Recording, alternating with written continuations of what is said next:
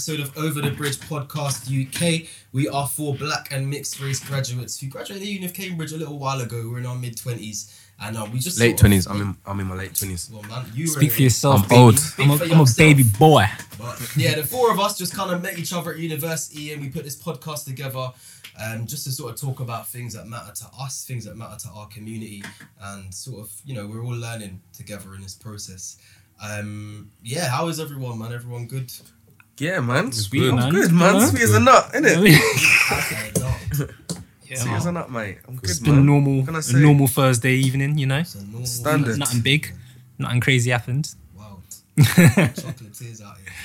Yeah. But um, yeah, what, what we want to talk about today and get into is this topic of um of cultural appropriation, right? And sort of this this idea that you know certain people own a culture, um, and other people sort of take from that culture and appropriate. One of the examples that comes to mind, which is semi recent now, is the um, Jamie Oliver, it's Jerk Rice.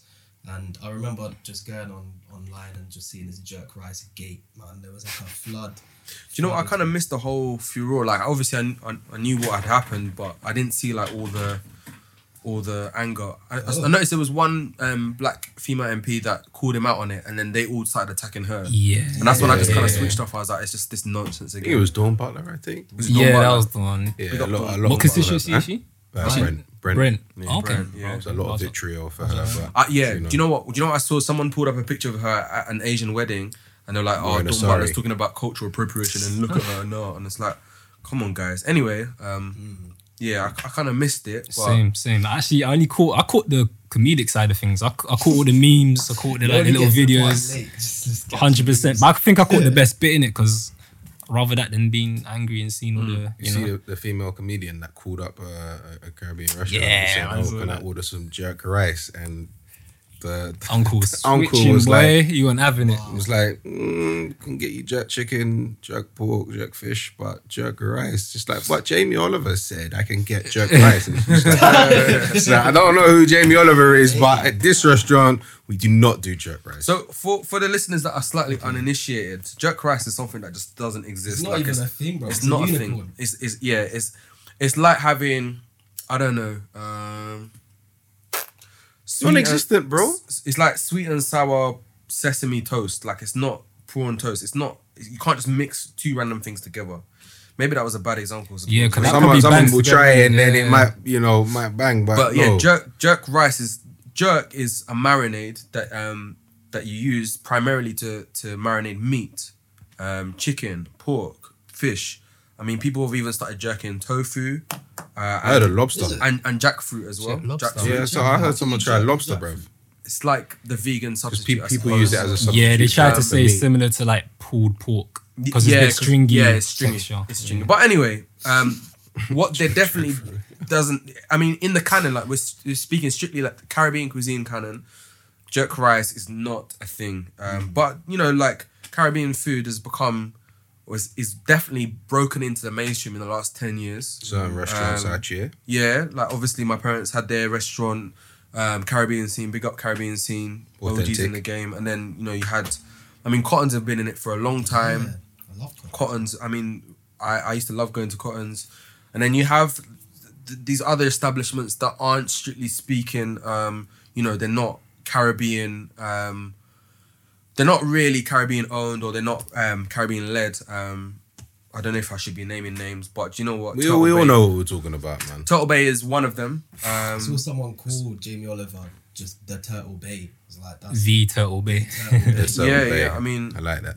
but th- like this thing of like um mis misconstruing and um kind of almost it almost seems deliberate like this deliberate kind of rehashing of caribbean food um and it's happened with west african food as well like jimmy oliver tried his hand at jollof once Uh, um Oh yeah. do you remember that yeah, I remember Um, that. Yeah. no like um he made his own version of jollof jollof i think It and was one it was watery rice and stew thing. Like Yeah. it was, insulting. yeah. And then there was the, the other was um there was the guy I can't remember his name now um but he did something for Knorr Stock Cubes and basically he tried to make Jamaican uh, rice and peas and chicken with a And North the garden green peas in And it. what was the rice and peas made out of? It was plain rice and it was green plain rice peas. and green peas, It's- garden Oh, peas. So- man. yeah, this this isn't for me. It's not really new, and it's part part of the reason why I just kind of this kind of passed me by the jerk rice thing because it's like. But um, as someone that loves Caribbean food, whose whose parents own a Caribbean restaurant, it Bang, is bang. is it's very very irritating, and it's more than just like you're cooking our food wrong.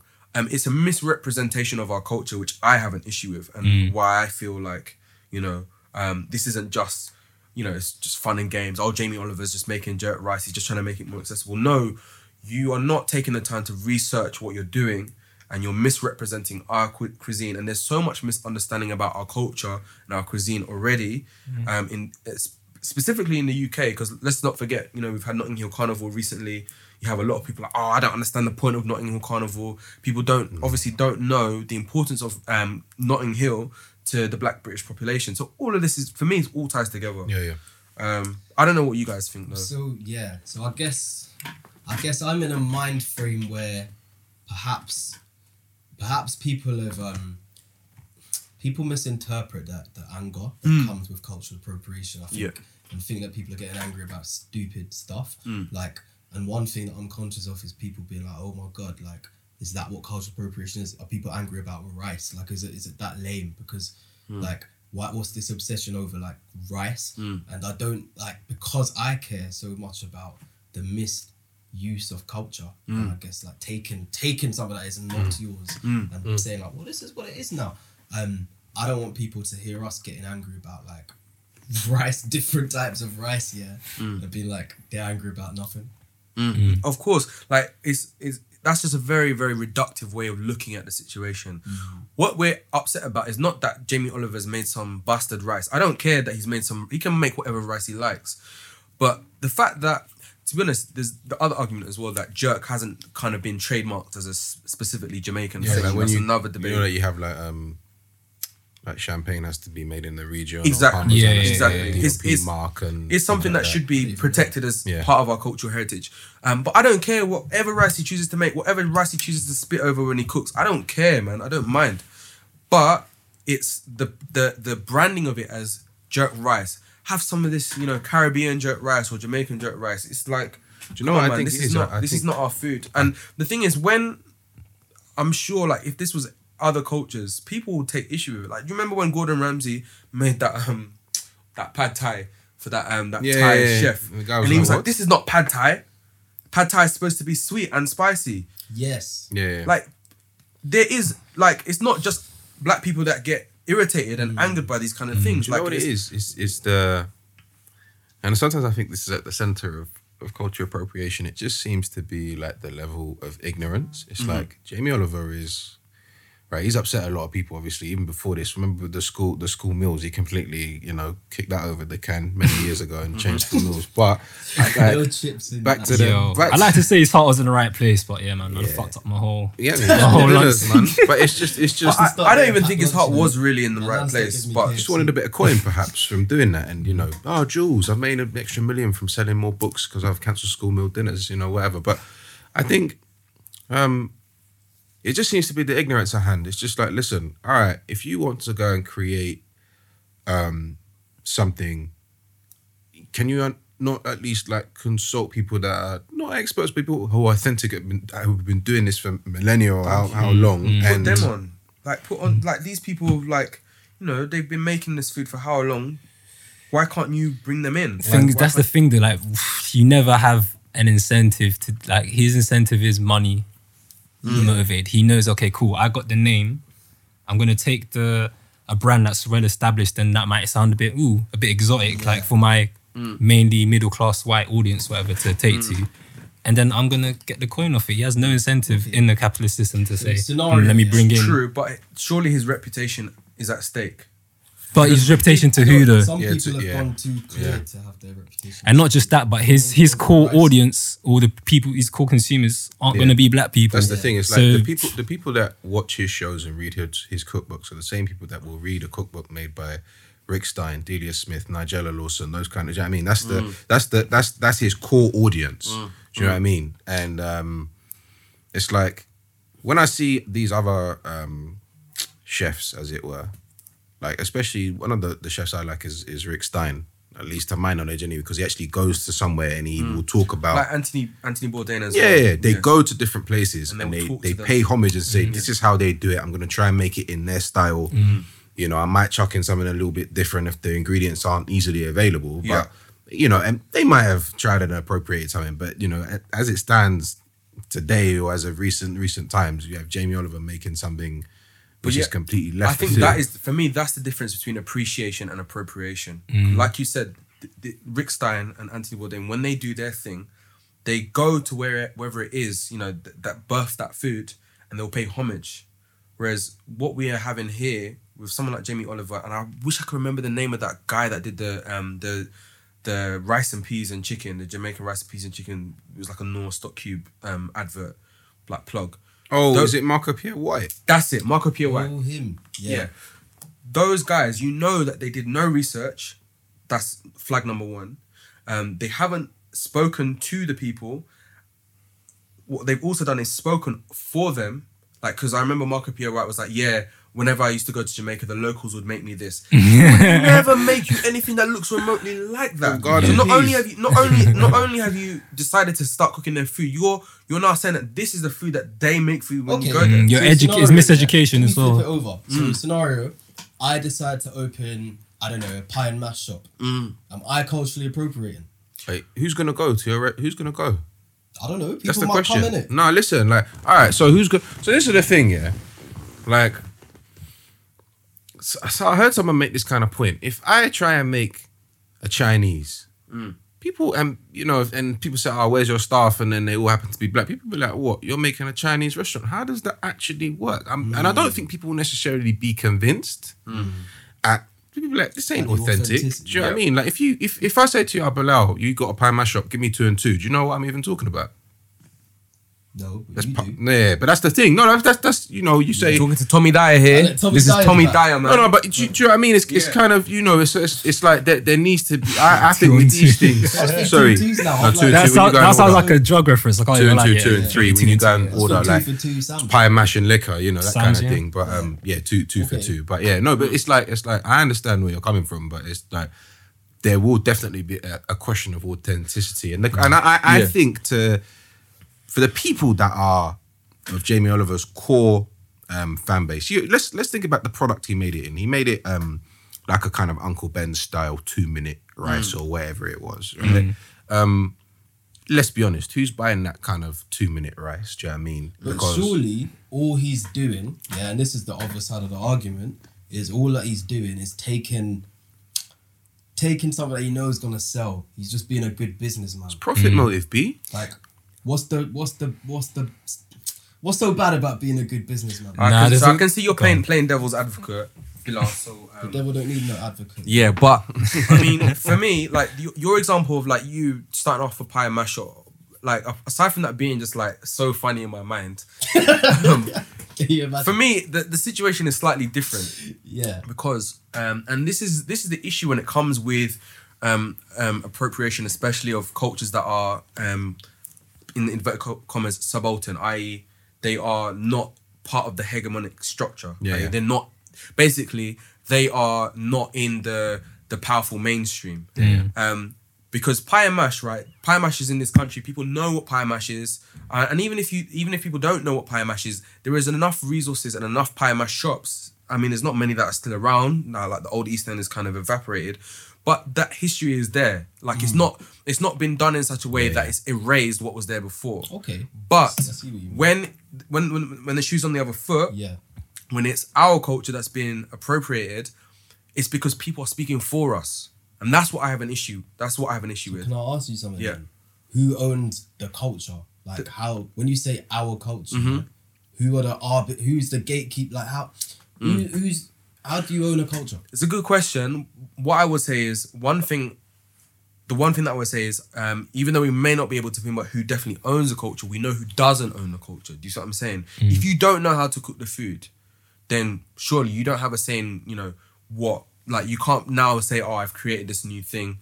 Like I, I've created jerk rice. It's a, it's a, like no, nobody eats that. You know what I mean? That's an interesting. I mean, I think that's partic- in this particular case with who do you actually go to? Who's an authority in the culture that you can actually get I don't know the sign of approval Yeah, for essentially news and stuff. is is a difficult one. I think in this particular scenario, um, because they had a lot of people on Channel Four and what have you speaking about it, and Levi Roots is one of the yeah, the that. dons on it, right? Mm. And people have their own feelings towards Levi Roots and how authentic his food is and what what have mm-hmm. you. I know there's debates around that, but he actually said in the interview, like I actually sat down and taught Jamie Oliver how to make jerk Right. chicken or jerk whatever kind of food. Okay. So it doesn't. So is it a thing where he's unaware, hmm. or he just like blissfully just like boom okay chose to. I chose not to do But it just on a, for, for me like in all of this discussion one thing i'll say is people can make whatever it is they like like i don't i don't really mind i don't really care and to be honest like i said with the jerk rice thing it passed me by because it's like it's just another instance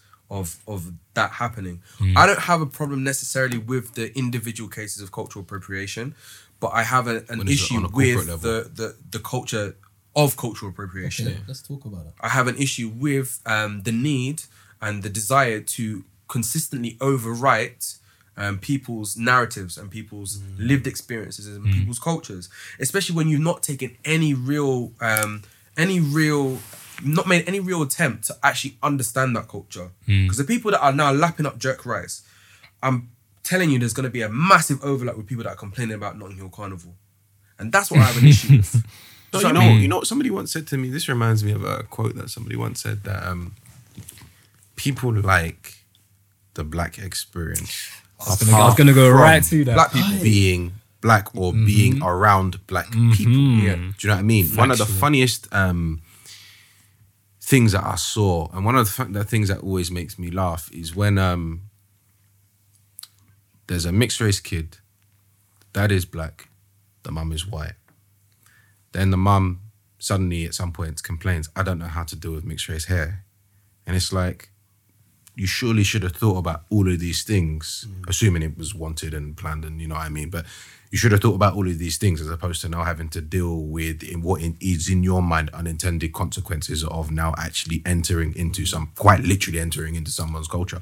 And it's like we see it time and time again. People love to pick and choose and pick and choose, and it happens all the Like time. they want the mixed race baby with the soft curls, but when the baby actually comes up with thicker afro hair, it's like, Yeah, oh, I don't know what to do with this. yeah, so yeah. when my mum cooks, okay, so my dad's Asian, yeah, Mm-hmm. and my mum, throughout my whole life, I've had the most interesting food, yeah, because my mum will try and cook like pilau rice and Mm-hmm. curries and stuff that is more from my dad's culture because that's what he ate growing up. Mm-hmm.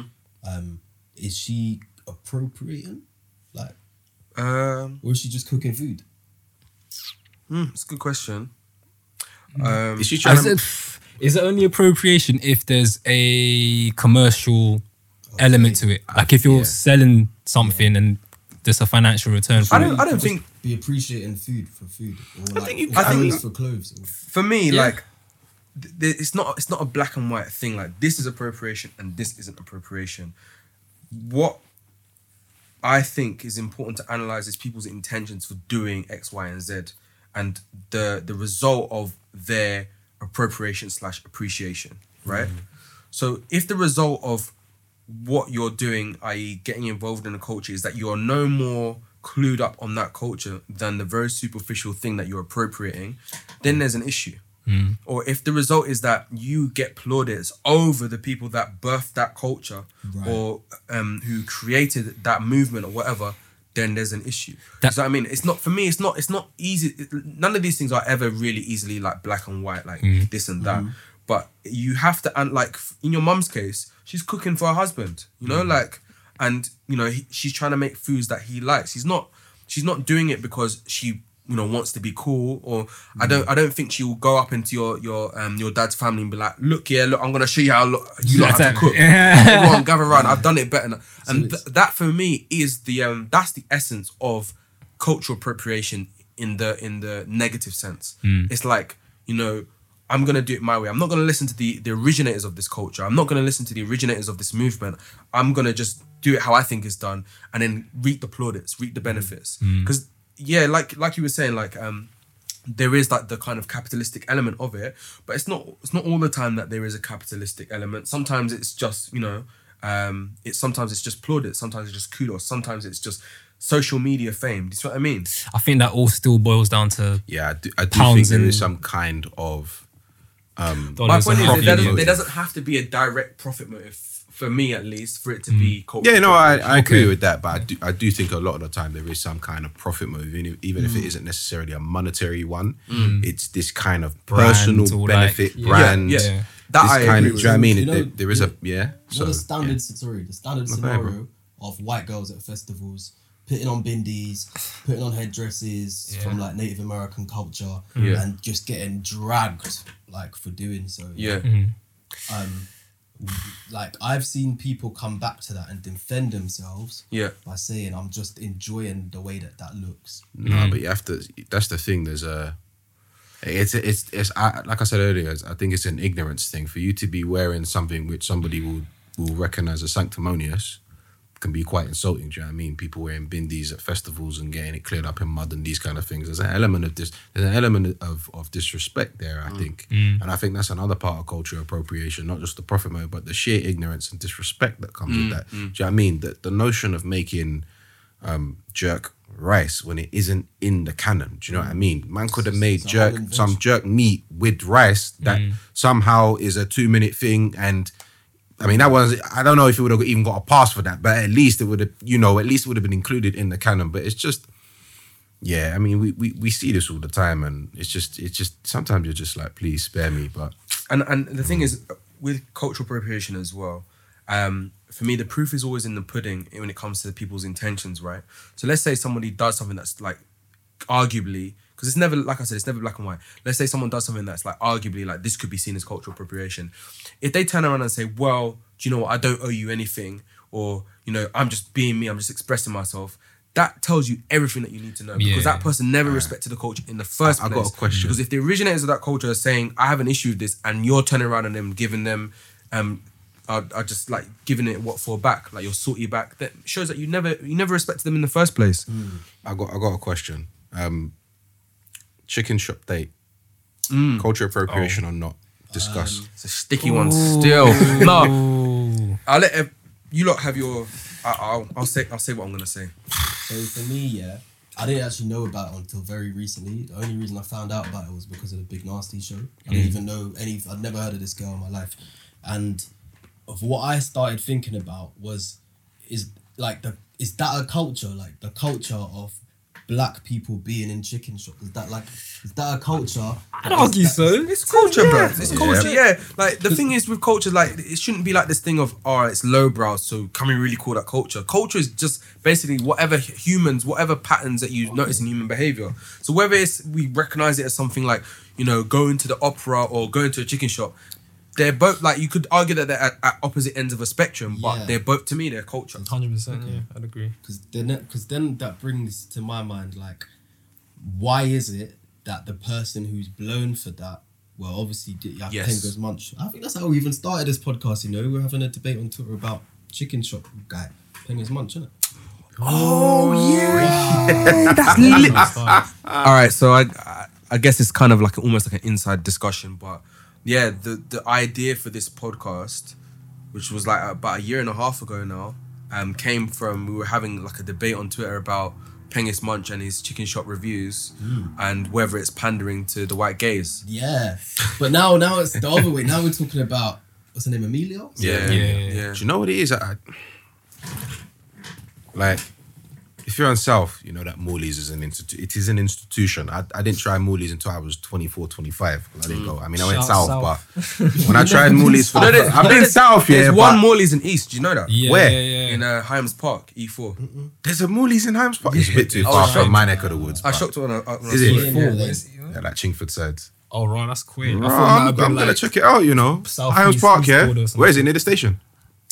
I might go tonight still. It's it's nearest the station. Okay, cool. It is nearest the But station. see, and this is this is another thing as well. It's like we spoke about pro- profit motive. Like Amelia saw that there was an opportunity to Hmm. go and monetize, rightly or wrongly, respecting the culture or not. Hmm. She monetized the opportunity, and then it begs the question of: Do we monetize our own opportunities? Like I remember in Oh. the first season, do we own our own masters? That's a wider discussion to safeguard. Do you know what I mean? If I try and make parmesan, parmesan cheese, and sell it in Sainsbury's, and some Italian person finds out, they're gonna be like, "Raw, this ain't even got the, the you That's- know." that's- okay, that's a good okay. I hear what you're saying, Tom. I hear what you're saying. But what I would say to this is two things, right? One, um, for a brief like um, Amelia to get signed off, the fact that she's a white girl, a bumbling white girl in a black space, is what sells it in the Ah, first wait, place. But in terms of signed off, what do you mean? Because I Like- swear it's her own platform. It's not like under on YouTube, Vice or think. under oh, whatever. really? Yeah, it's I on thought it was, its I own- I it's thought her it was own under thing. Vice. Nah, she bruv, she works for Vice, but this is her own separate This thing. is our But- Okay, I don't know. And I'm she sure get- that I don't, she's I don't know leveraged where she gets posi- funding from or support the from. thing I'm sure she's leveraged her position at Vice in the sense that she has Mm. would have networked with artists. And So the thing is- it's a thing, but What's the problem with you using your? If she's got that network, what's the problem? Like, yeah, well, yeah. in that case, I don't think there's necessarily a problem with that. Um, what I do find worrying though, like Tom was saying, is that this is the thing that will get the attraction and the and the and the traction, Mm. um, and build up a viewership over like one of our own doing it. But I think the very fact of the matter is, is that it is a white girl in like a very like black or urban Yeah. space. Mm-hmm. She's like clearly playing on that kind of juxtaposition. Yeah, somebody, and that's yeah. why it's interesting to watch. that's that's very Yeah, true. true. But then who, But who's, got- who's at fault at that stage? But we've then? got to analyze why we why we find that so fascinating. do fascinating. you know what why it is? When find that because so I, I mean, it's like a fish out of water, innit? I Like, watch I watch Chicken Shop Date and I mean I, I- I watch it and it's like it's very fascinating to see like you get artists, grime rap artists, artists from the UK come Mm. and she plays like a very deadpan character Mm, in a place which is like I would say institutionally, but very friendly. Do you know what I mean? You go Mm. with your mates for two and two, and you get a Mirinda. Hopefully, the sugar tax hasn't got that yet, but you, you know you enjoy yourself in a, a place where you've you've had a night out. You come and get your chicken and chips, and then you go. But she just plays a. Com- it's like she's playing a completely out of character, and she Mm, knows she's this like white middle class girl. Interviewing all these artists, Mm. and actually someone called um, Zeze Millz, who does our own show, um, kind of like a Wendy Williams format, complained and said, "Ah, you know, let us um let, let us black people have a chance. And then Giggs was like, I don't know what um Zeze Yeah, was yeah, talking yeah. about. Giggs was getting and then in. uh, Amelia came back and said, All right, I understand that, you know, white privilege exists. Don't misquote me because it's roughly what she said. Mm. You know, I understand white pri- privilege exists, but I've been doing this for years. This is my platform that I created out of thin air, which is, is kind of true, but it's just, But she, Yeah. but she says, "Oh, I understand that white privilege exists, but also, surely, if you understand that white privilege exists, surely you can understand the problematic nature of yourself as a white woman. It's almost like a hood safari, and that's what I kind of take issue with. Like I'm here, like in the same in the in, in the same way that Vice does this thing where they just like do these documentaries when they plonk plonk the whitest people in like I don't know like an indigenous space or like and they're just like, whoa, like this is so crazy, man. And like, look at all the natives like just running around. Is and- that- it's the same. Like, so if she understands white privilege, surely she can understand why the nuanced reason why that is problematic.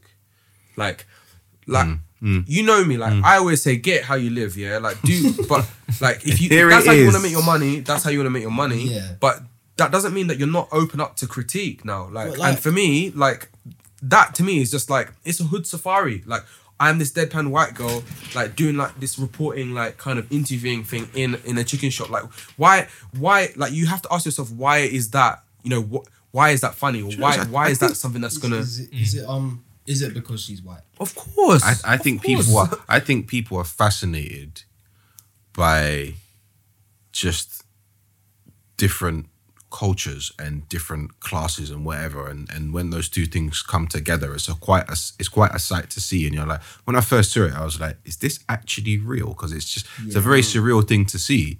And so when you get someone else trying to do something you're like Yeah. you, Okay, you know I I mean you're I gonna I kinda tune in and be like this is this actually real does this make any I- sense I And kinda hear you on this. so I kind of hear on this It's the whole irony thing. Hipsters love that shit. It's Yeah, like yeah. But it, for, me, for me, it's like it's it's it's. I hear what both of you both of you are saying. Um, it's a bit of a grey area because I like the fact that in London, right?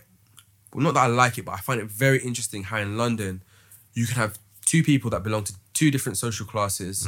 Different um, ethnicities, and their experience of London will be completely different. Yeah. Like almost to the point where it's like they're living in a corridor um, as they go about their life in London. That it, like it's rare that like a parallel these universe. paths will ever It's ever a parallel universe, Because I bro. remember other when, than um, like geographic. I remember when yeah. um I had like I, I remember I used to kind of not like having birthday parties um, when I was younger because it meant that like my cousins and that would mix with my school friends. My school friends all went to private schools. My cousins, you know, like you know, just like went state schools and whatever. Like, and the way that they socialized and the way that they behaved was very, very different.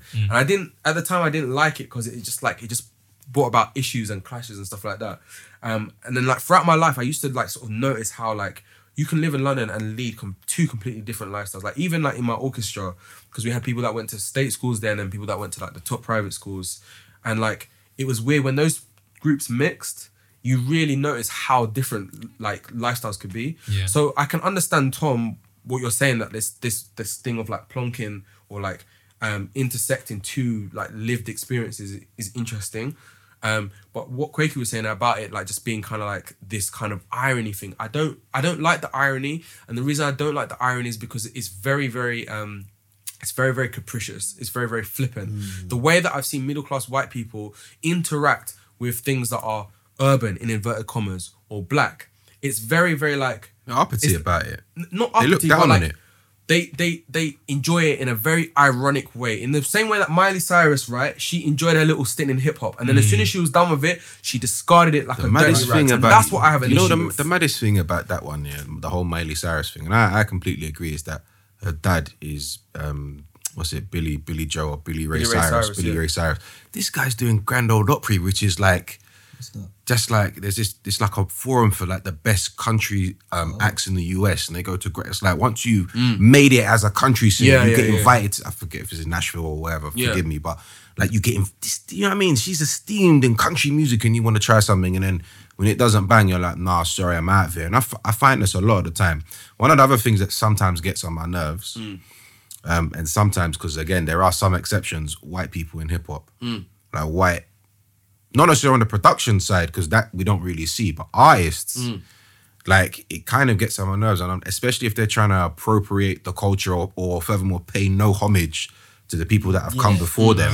It's There's a, long, you know there's what a I long history of that. That's Yeah, the thing. yeah, Even prior to hip hop, Yeah. blues, Yeah. jazz, Jazz, yeah. like But it's- little it's- bit. For me, it's like it's this thing of like they will say that they appreciate the culture. Sam Smith is another one as well. They will say that they appreciate the culture and this, that, and the other. But when it actually, when like when the going actually gets tough, when it's actually time to be about that life and talk the talk and walk the walk, they're lacking. They're lacking. Like when Sam Smith was like, "I can't believe racism exists." Like, Come it's like, on, bro. come on, cuz. Like you live in London. You live in London. so this- this is you've off- been you've been singing like a like a um like Canary, R&B bro. singer for Old singing like a canary, b. and suddenly you, you you're only now just getting into the black experience and like so my whole argument for the whole of this is like cultural appropriation is not black and white um but it's definitely very much for me like it's um an attitudinal and it's a stance thing and it's an intentions thing. Um and what i don't appreciate is just buying into a culture because it's just like cool or it's easy. And then when when when the hype wears off then you just i'm done with it. That's what i have an issue with. I guess for me, yeah, one of the things that I've heard a lot of people mention on the whole cultural appropriation topic is because we live in a like a big city like London, mm. like a global city, a multicultural city, mm. are people really appropriating if they've grown up around the same the same people that we're saying that they're appropriating from? They can be yeah for the same reasons that i've said to be honest for me It's like, all right, put it this way, yeah. I see where you're coming from with this. Let's let's say, yeah, um, there's an area.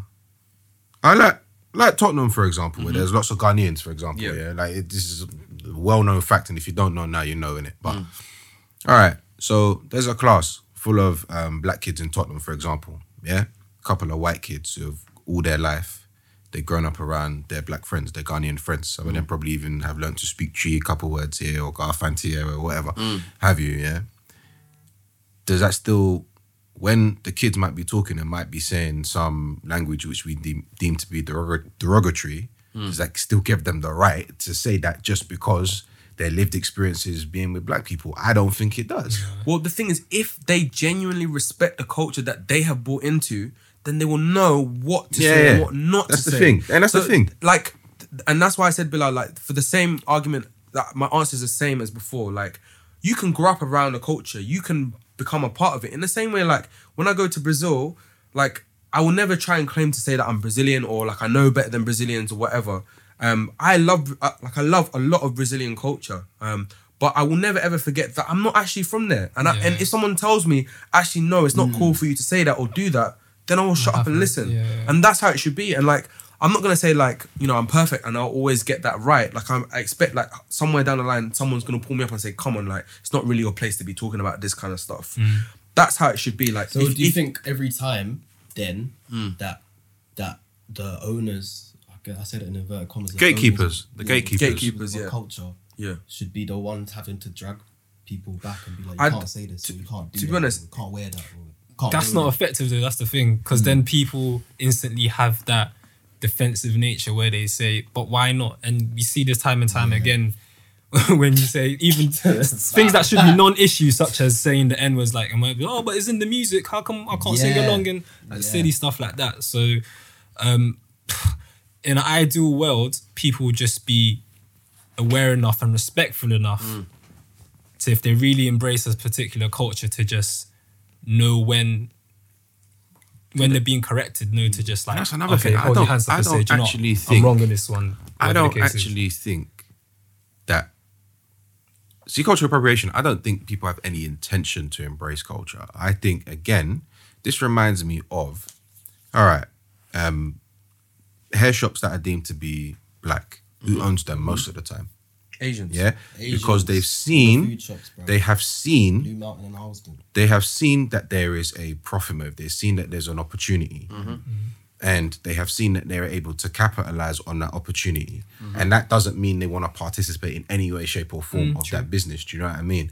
And the same way you sometimes have these um like large corporations who shout out Dapper Chocolates and it bean to bar, but you Lama, you've done your study on on on the cocoa market, right? From the beans to the bar. It's like there's this disconnect between the people who produce the the the bean mm. and who makes the most of the profit from the bar. Mm. Do you know what I mean? Um, and I- I think culture appropriation is like you're looking outside a culture, like at the, you're at the perimeter of a culture, looking out into it and saying, what are the bits I can grab and profit from, and not necessarily in, a, in a monetary sense, as I said before, and what can I benefit from it, and what what can I gain, and what can I do for myself? Do you know what I mean?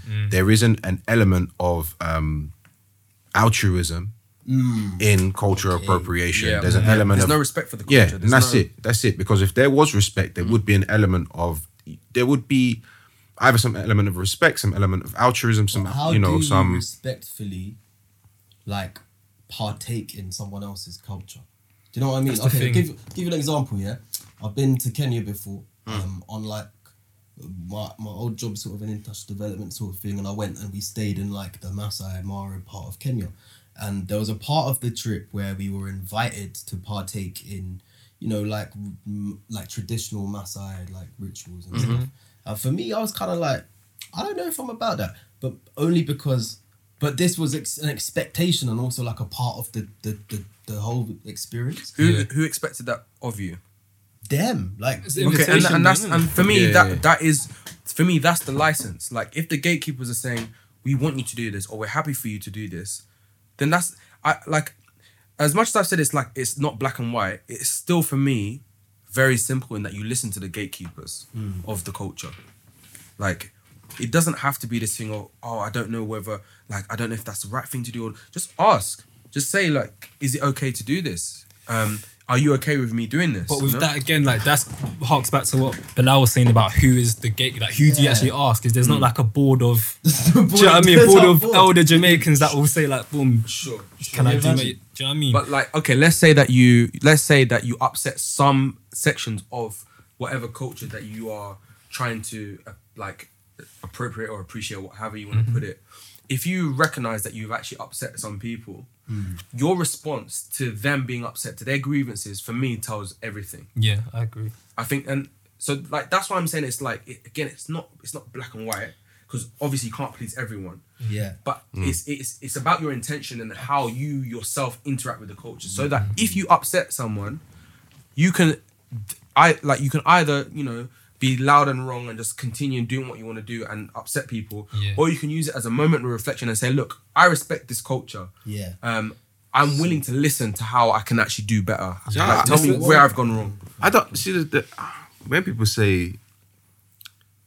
I get what you mean when people say it's about intention, but that always annoys me because I've said this. I think I might have said this on here before, but one of my favorite quotes is: "We judge ourselves by our intentions. We judge other people by their actions, Mm, because mm-hmm. intentions are internal. We don't. I don't know what you know anyone's intention is at any point in time. Yeah. So, you know, Jamie Oliver put out a statement Mm. coming back to Jerk Rice, and he heard the backlash, he heard the outcry, and he said, "Oh, you know, I just wanted to." I don't know what the quote was, but something along the lines of, "I just wanted to appreciate the culture and show appreciation." and I was like, "Okay, fine. So this was your intention. Mm. How did you go about?" But the thing is, when I say intentions, the reason why I said it's important to see how you respond to people's grievances because your intentions Mm. will reflect, or your actions will reflect your intentions. Do you see what I'm saying? Yeah, yeah, yeah. So Yeah. it's more than just like, oh, I wanted to do this and obviously I got misunderstood. No, like show me that you're about it by how you respond to those grievances. Yeah, show me how you yeah. respond to criticism. Because if you do it in a way that's disrespectful, then I know you didn't have respect Yeah, from the 'cause start, no someone- matter what you said your true, it's intentions true. were. Someone Let's- said let's- the best way of saying sorry. Sorry to cut you up, but someone said the best way of saying sorry is not saying sorry; it's actually showing change. Actually showing Yeah. some- mm. Yeah. Yeah, Yeah. yeah, yeah. No, I was gonna say it might be useful just to illustrate what with the discussion, like if we just shout some names and say, okay, are they culturally appropriating or not? So I'm gonna start off here. a bit of bingo, yeah. Cultural what I mean? appropriation Right, bingo. quick. I'd say let's start with Pick his Adele because We'll Adele a was game. someone that's done gone very well commercially Yeah. successfully mm. with music that is ultimately of black origin. Yeah.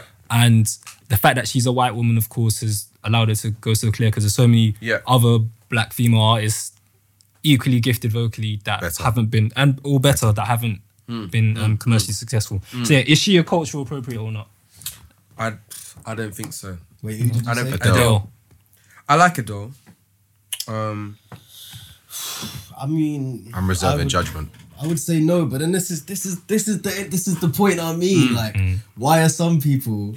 I think the way Adele are. carries herself, Yeah. for me, like so, like when Stormzy um dropped his album. Remember how Stormzy was talking about how loads of people came out and supported him. Yeah. You know who was one of his biggest supporters? Adele, Adele. was there, Yeah, front was right and there. center. So So, like the for me, yeah. like that shows me what her character is like. Mm. And I'm sure if someone said to Adele, "Look, I don't like what you've done here," I don't think Adele, listeners correct me if I've got this wrong because I don't know if she's been dragged already or whatever. Yeah. But I don't I don't think that she will turn around and say, "Look, yeah, I don't care what you have to say. I'm gonna do me or whatever." word, word. Right. Like- and she's from Ends as I- well. huh? Just a side note there. Pardon? Who else She's from think- Ends as well. Yeah, she's from Yeah, Tottenham. yeah. Who else She's from coming Tottenham. to mind for you? I got Um, one.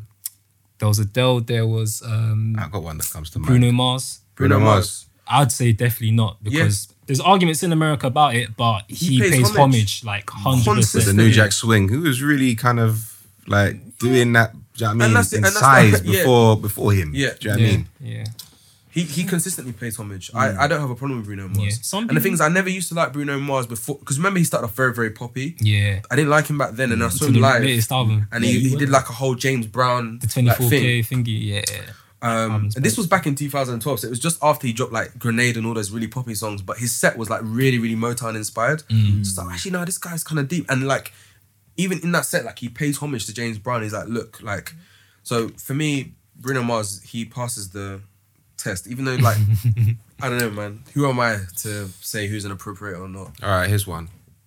Rick Rubin. Mm. producer Rick Rubin. Rick Rubin. He's he's a rock star, man. Like, do you know what I mean, I, d- I don't think that collaboration. I, I to be honest, I there's not I don't know loads about Rick Rubin, but I know obviously that he's worked with just just about everyone, right? Mhm. I don't think that his collaboration with black artists um, makes him inherently an appropriate. I don't know what his what his politics is like. I don't know how he carries himself. I don't know whether he tries to say like you know the music that we make. You know when I when I'm doing hip hop when I'm producing hip hop like this is you know it's not black music. I'm pretty sure that he'd he'd say that this is black music that I'm I'm participating in. I don't know. I do you guys have a better? I don't know. I'm just, that's why I'm just asking. I don't I- know. 'Cause I- I've, I've heard I- complaints yeah. about Rick Yeah. Rubin. Yeah, I- I, I, mean I don't know the guy on a personal level. You know, like I said, I don't know. His he's a bit of a mystery as it is in the industry Yeah. itself. But like with with because there's something me and Bilal were talking about earlier about like, are we cultural appropriators? Yeah. Any because this is off the cuff. Mm-hmm. You're wearing like skate wear in a sense. I don't know if you skate. Do you You skate? skate? No, You don't- you know what I mean? so are you are you culturally appropriating the, the skating Yeah, yeah, culture? yeah, are we appropriating hip hop culture? But the thing is is, when I so when I wear these clothes, right, I won't say like I acknowledge the fact that what I wear, like at the moment, skate like skate brands, like that that is like the basis of streetwear. Just for anybody listening, if you think that like street, someone made this comment the other day on Twitter, and I had to pull them up on it. They were like, "Oh, um, streetwear is like literally like at the moment, it's all kind of influenced by black people." And I was like, "No, you got to be careful here. Black people are consistently like they push the envelope and they incorporate these things." But what you're seeing in streetwear right now, all the biggest brands are skate brands. Um, and actually, the time when skate brands became really, really big, there wasn't this um, big division between skating being associated with just rock and white people. Like skating was counterculture in the same way that hip hop and rock music were counterculture together, Yeah, right? yeah. It's only really like through like so in the eighties, skating, hip hop, rock music was all counterculture. Punk as well. And- Yeah, yeah. But then through the nineties, that's when you start, and then the early noughties, that's when you kind of had this division between like rock being a white person thing and skating being a white person thing, and hip hop going the other way because of the way that fashion changed and whatever else. But that's also why I find it really funny that people talk about like um, Linkin Park and Jay Z, like, oh yeah, it's when rock and hip hop first got together, and it's like, nah, like Run DMC and Aerosmith were doing their thing Yeah. from way before. But anyway, I'm going off topic.